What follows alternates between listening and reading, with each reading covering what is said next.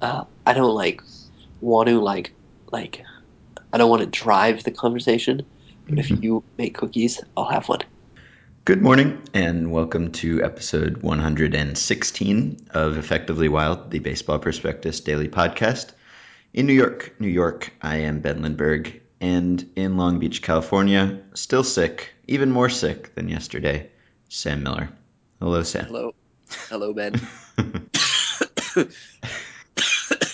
Hi. I think it's it's like it's all the the ugliness and the controversy of the Hall of Fame has somehow rooted itself within you.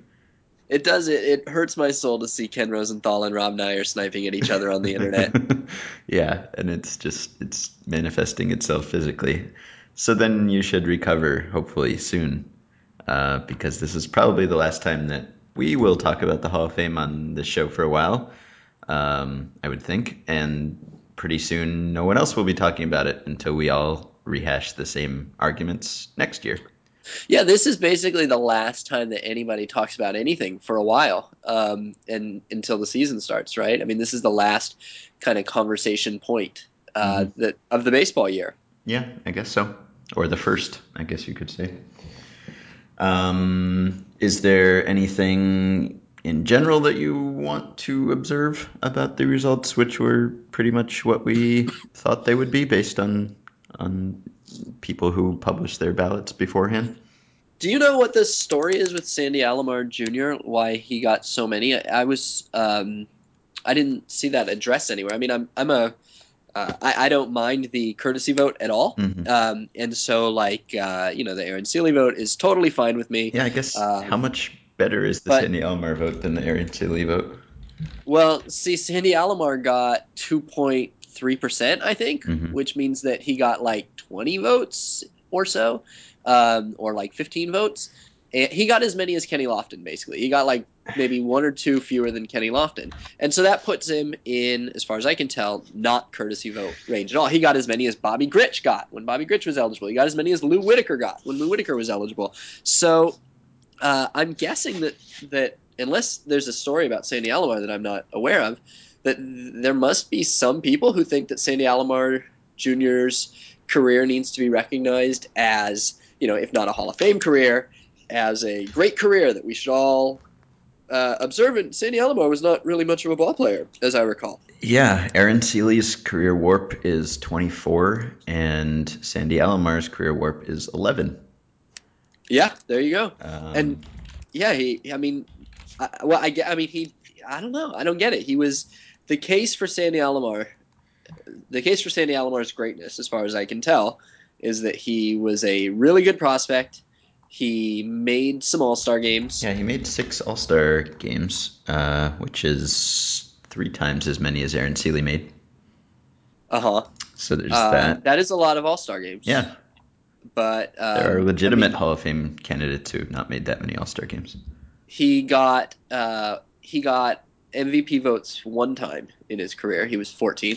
He wasn't apparently considered a great defender because he won just one Gold Glove in his first season, which is kind of strange. Mhm. That's really weird too. Somebody should write about that. How does how does a catcher win his only Gold Glove in his rookie year? Yeah, at age 24, you'd think that that'd be the sort of thing that I guess maybe because he hit too well to maintain that reputation or something. But he like did like the. Nichols law He- of the No, no. The next year he had a 47 OPS plus, and the year after that it was 75 OPS plus. I mean, he he was he was Yadier Molina through age 26, and just with no second act. you know, Mhm. like there there was no like uh, resurgence where he was. I guess maybe there was. Maybe maybe when he was 31 he had a good year. But anyway, I mean the point is that Sandy Alomar does not hold up to to the to the two percent guys. You know, I mean Kevin Yeah. Brown got two percent. It like it's it's a it's a particular type of player that gets two percent and not you know 0.2 percent and it, it just it was weird so i didn't know if there was i don't care but i don't i was wondering if there was a story about that. I guess it's just the fact that he played forever.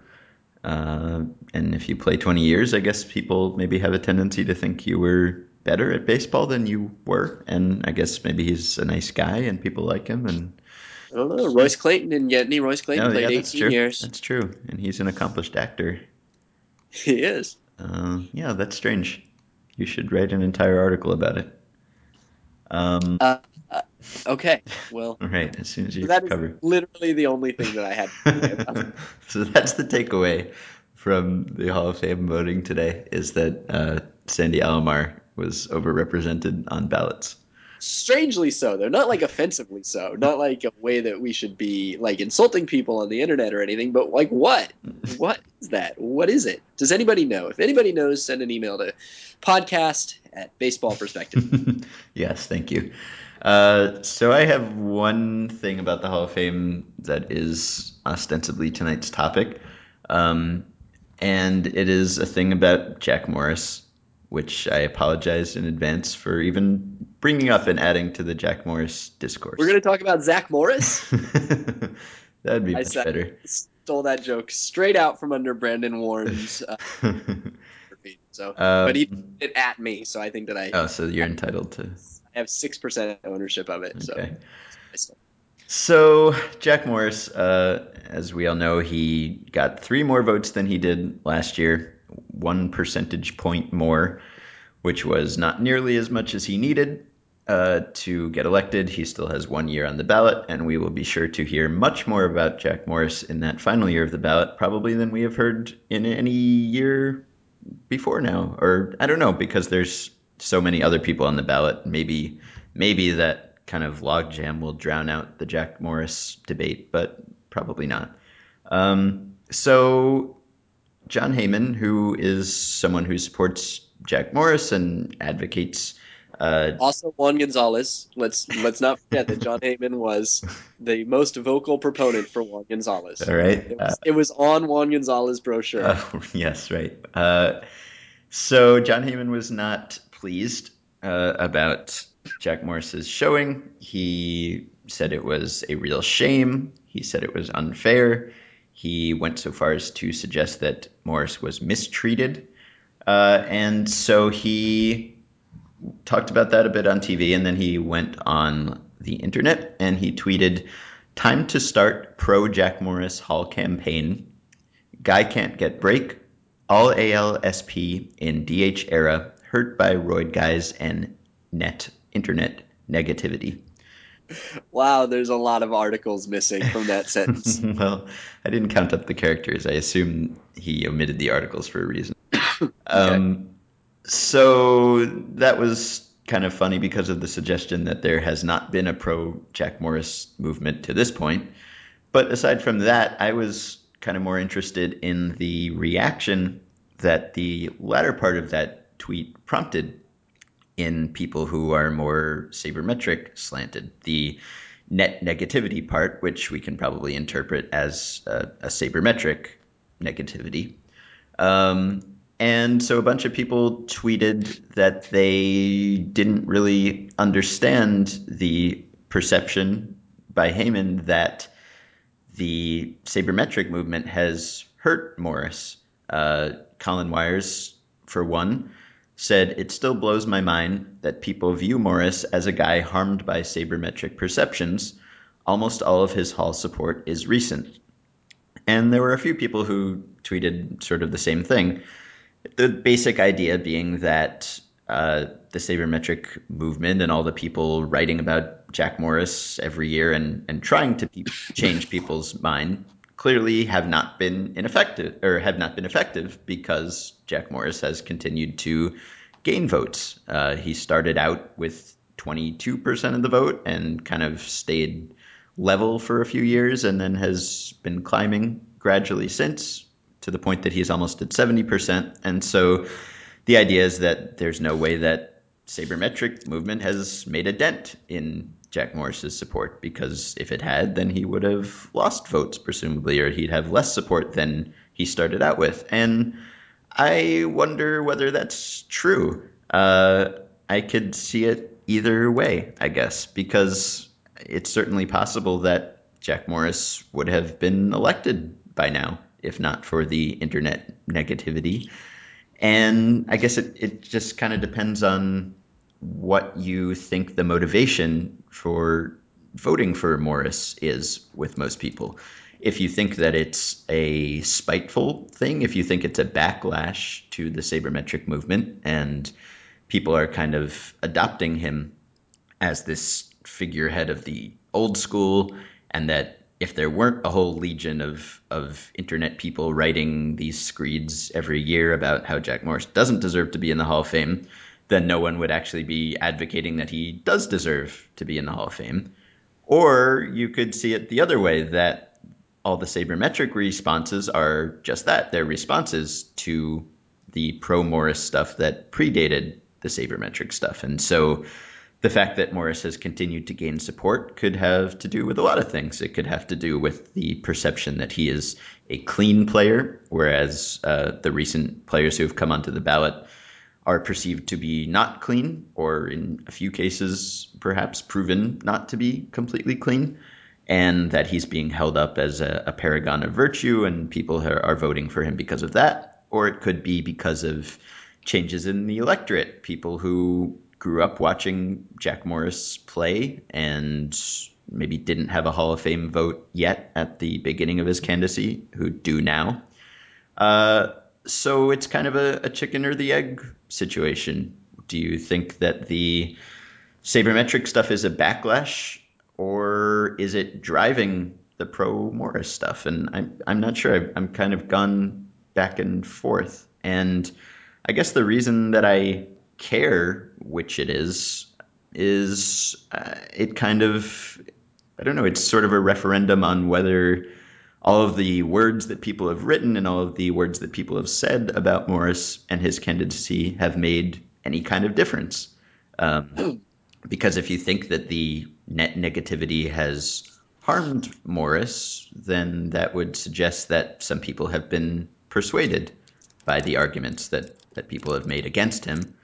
Whereas if you think that it's just made more people support him, then that seems to suggest that we should all stop talking about Jack Morris. And that if we'd never started to talk about him to begin with, uh, it wouldn't be an issue. He wouldn't even be close to being elected. So I- I've gone back and forth on this, and I don't know exactly where I stand, but I think I might kind of lean towards Heyman's perception more so than the response to Heyman about this.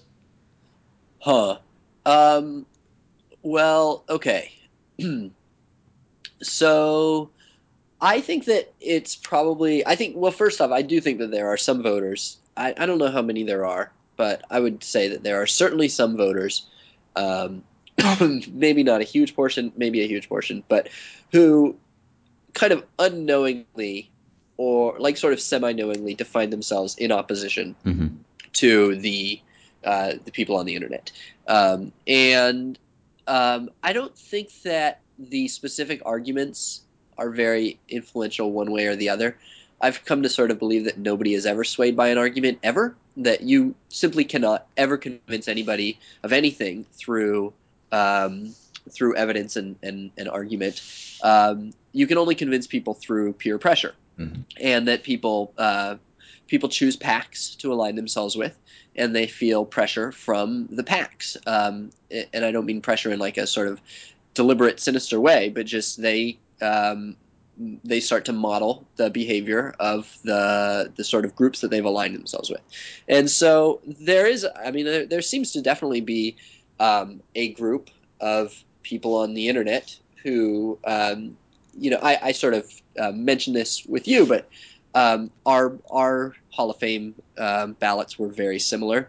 Uh, we both had Hall of Fame ballots ex- exactly like other writers on the internet, and in fact, I don't think there was a great deal of variety among writers on the internet. So there's a, I think there's a pack of people on the internet, and it's not exactly groupthink, but there is a sort of a coalescing of ideas. And I think that there's another group on there that we don't hear from a whole lot uh, because they're mostly writing to uh, their senior citizen readers who still take the newspaper. But there's a large major, uh, a large group of people out there who um, define themselves in, kind of in opposition to that group. So I think that there's some influence by that. Um, by that, I don't think that the specific arguments for Jack Morris or against Jack Morris have much power. I would have thought, though, that um, the move away from using pitcher wins as a leading metric uh, would have hurt Morris's case, that's where I would have thought that you would have seen it. It's just that there's so many fewer writers who, I think, look at wins and winning percentage now, whether they know it or not. They just they don't see it as much, and they don't you know you don't cite it as much. I wouldn't think, and a lot of people don't cite it as much. Mm-hmm. And I would have thought So- that would have hurt. Yeah, I mean, he also has 254, which is not an overwhelming total. I mean, No. if you if you're going to treat 300 as the magic mark that you have to surpass to be a Hall of Famer, he's not there. So I guess you could kind of say that maybe the the reduced appreciation for wins has helped him, possibly. I don't know. Or maybe it's Uh, just the change in era and people don't expect 300 wins anymore. Yeah. So uh, where does it? Do you have any idea how his winning percentage ranks? Because I've always taken the case for Morris to be a lot of wins, good winning percentage, and he's not the best at either of those, but he combines the best. Mm. So like you can name a lot of pitchers with more wins than him, uh, or a few who are, have more wins but aren't in the Hall of Fame, but they don't have better winning percentages than him. So that's what I've always sort of taken the the case for him to be. I don't know if that's true. Yeah, I don't know. I, maybe I can look it up. It's 577, which is is good. Uh, I don't know where that ranks. Um, so uh, Morris though is it's interesting because um, like you mentioned that maybe it's a uh, that he stands in for the the clean generation, but you know in 99, 2000, 2001, 2002, uh, he he was on the ballot in 2000. Uh, for those three years, he was basically identical with with Dale Murphy. And um, Dale Murphy, I think I think Dale Murphy is a fairly similar player to Jack Morris, the pitcher. Um, and yet Dale Murphy hasn't seen any of that bump. Um, so I don't know. Maybe um, uh, I, I don't know why he wouldn't have gotten that bump if it were the case. But Morris, uh, once you get to 50, I think once you get to 50, there's a tendency for voters to coalesce around you, and because you've kind of been validated by the mass. Mhm. And so, um, to me, the growth for Morris is really from 2004 to 2009 when he went from like 25% to 50%. hmm And those were some fairly contentious years, but they also weren't as far as the uh, you know the, the fighting that happened, but they also weren't the Twitter years. Mhm. And so the idea that um, that this is uh, older writers backlashing against jerks on Twitter who send them insulting uh, responses to their Hall of Fame columns, I don't think necessarily holds up either because the, the the the growth that mattered happened really before any of them were on Twitter. hmm Yeah, I, I mean, I guess the first kind of definitive Jack Morris sabermetric article maybe is like Joe Sheehan's uh, investigation of whether he actually pitched to the score at Baseball Prospectus in 2003. But Um, who would? I mean, in 2003, Baseball Prospectus was so niche, niche Yeah. that I don't think that I would bet on the 570 people voting or the 500 voting at the time. I would be surprised if 50 of them read it, and the 50 who did probably, you know, aren't the ones who are backlashing against any. Right. And uh, well, I mean, just the fact that that argument, that pitching to the score argument, which is so often bashed by sabermetric writers, is it's not as if they invented that argument themselves and then wrote about how silly it was.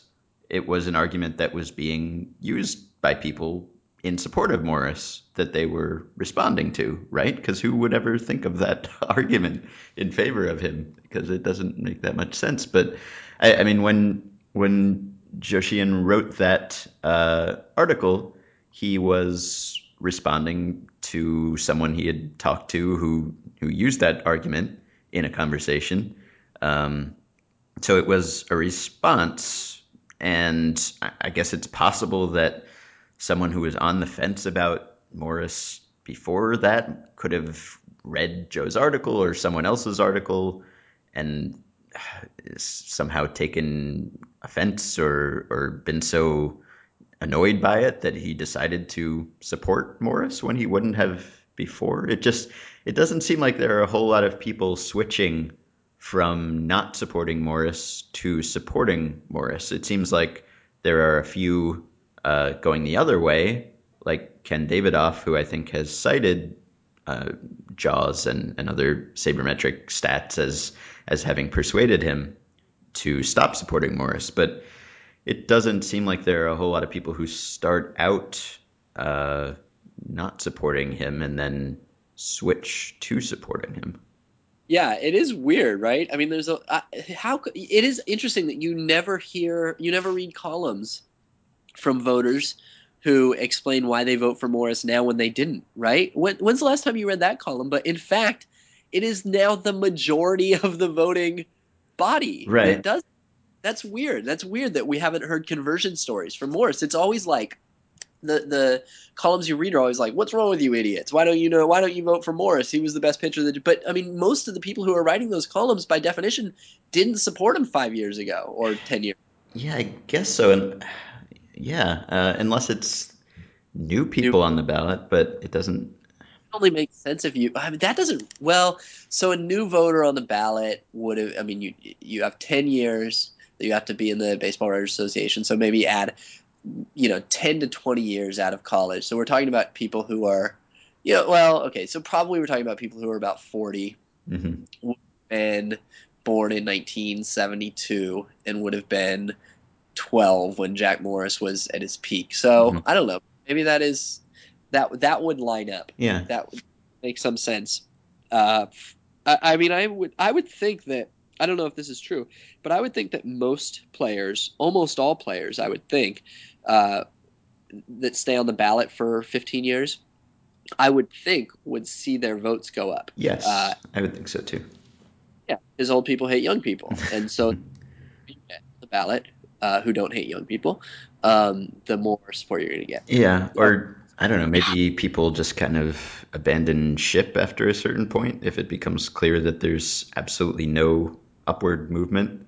Um, yeah, then people just kind of give up. Whereas if there's at least some climb or or some threshold is met where it's not totally unrealistic that they could become a, a legitimate candidate, then a few more people glom on every year.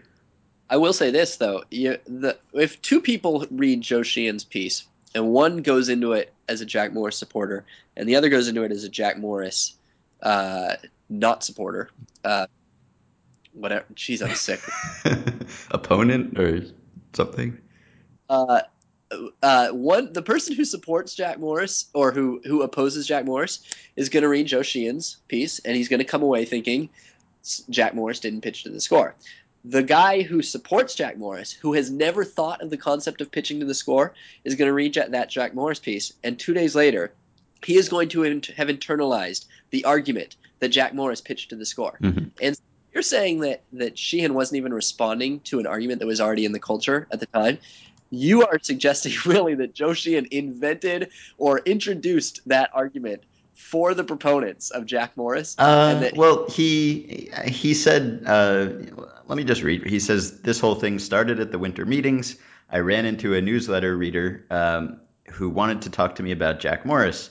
I had written this in my evaluation of Hall of Fame candidates. So this was uh, what Joe wrote originally. He said Morris wasn't as good as Tommy John or Jim Kaat and kind of the reverse of Bert Blyleven in that he put up good records thanks to good teammates, and on that has built a Hall of Fame case. He's also comparable to Joe Carter in that he's a low borderline candidate whose support stat heads will decry, but who has a World Series moment that is going to carry a lot of weight with voters.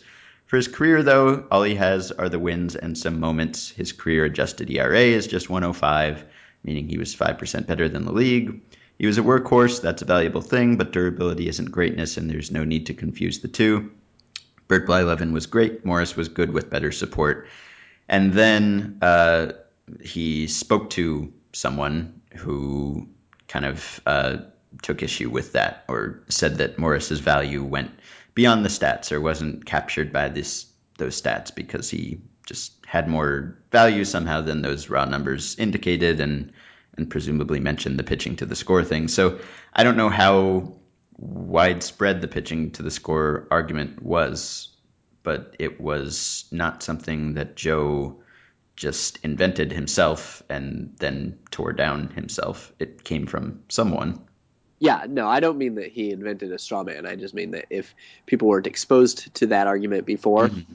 they were already supporting Jack Morris, they would now start uh, people are very poor at remembering the nuance of an argument. They're really good at remembering only the broad strokes and the parts that they want to remember. So I, I would bet that um, somebody probably has uh, has read J- Joe Sheehan's piece and drawn the wrong conclusion, and that is why he that person is now using that argument. I don't know. Who knows? Yeah, that's possible. It it does seem like the second someone comes up with an argument for a player that sounds at all persuasive, it's suddenly persuasive. It's suddenly pervasive, just immediately. Uh, like Danny Knobler. I mean, had you heard the uh, Jack Morris is the only pitcher who spent his entire career in the American League during the DH era before this year? I hadn't heard that until this morning. Yeah, that's a new thing. That's so that comes from Danny Knobler's column on December 24th. And what is the point of that? I wasn't sure what the value. Uh, I, I mean, it, it just it's supposed to say that I guess that's an excuse for why his ERA is so high. That I, I don't know. He spent his whole career in the DH league. Um, okay. but uh, so suddenly that argument is everywhere. I mean, Heyman is suddenly quoting it on TV and tweeting about it as if he. I mean, he's just been handed this this weapon that he can now use to convince people that Morris is more deserving. Um, so it's kind of amazing how how quickly those things just get co-opted and adopted and maybe there's a Jack Morris brochure out there. yeah, right. Well, all right. So uh, we're not sure, I guess, but if you had to, if you had to guess, if there were no sabermetric movement, or if there were no mainstream sabermetric movement, no no post Moneyball, um, yeah. would Jack Morris have more vote? Would he? I guess would he be closer to the Hall of Fame than he is, or farther away?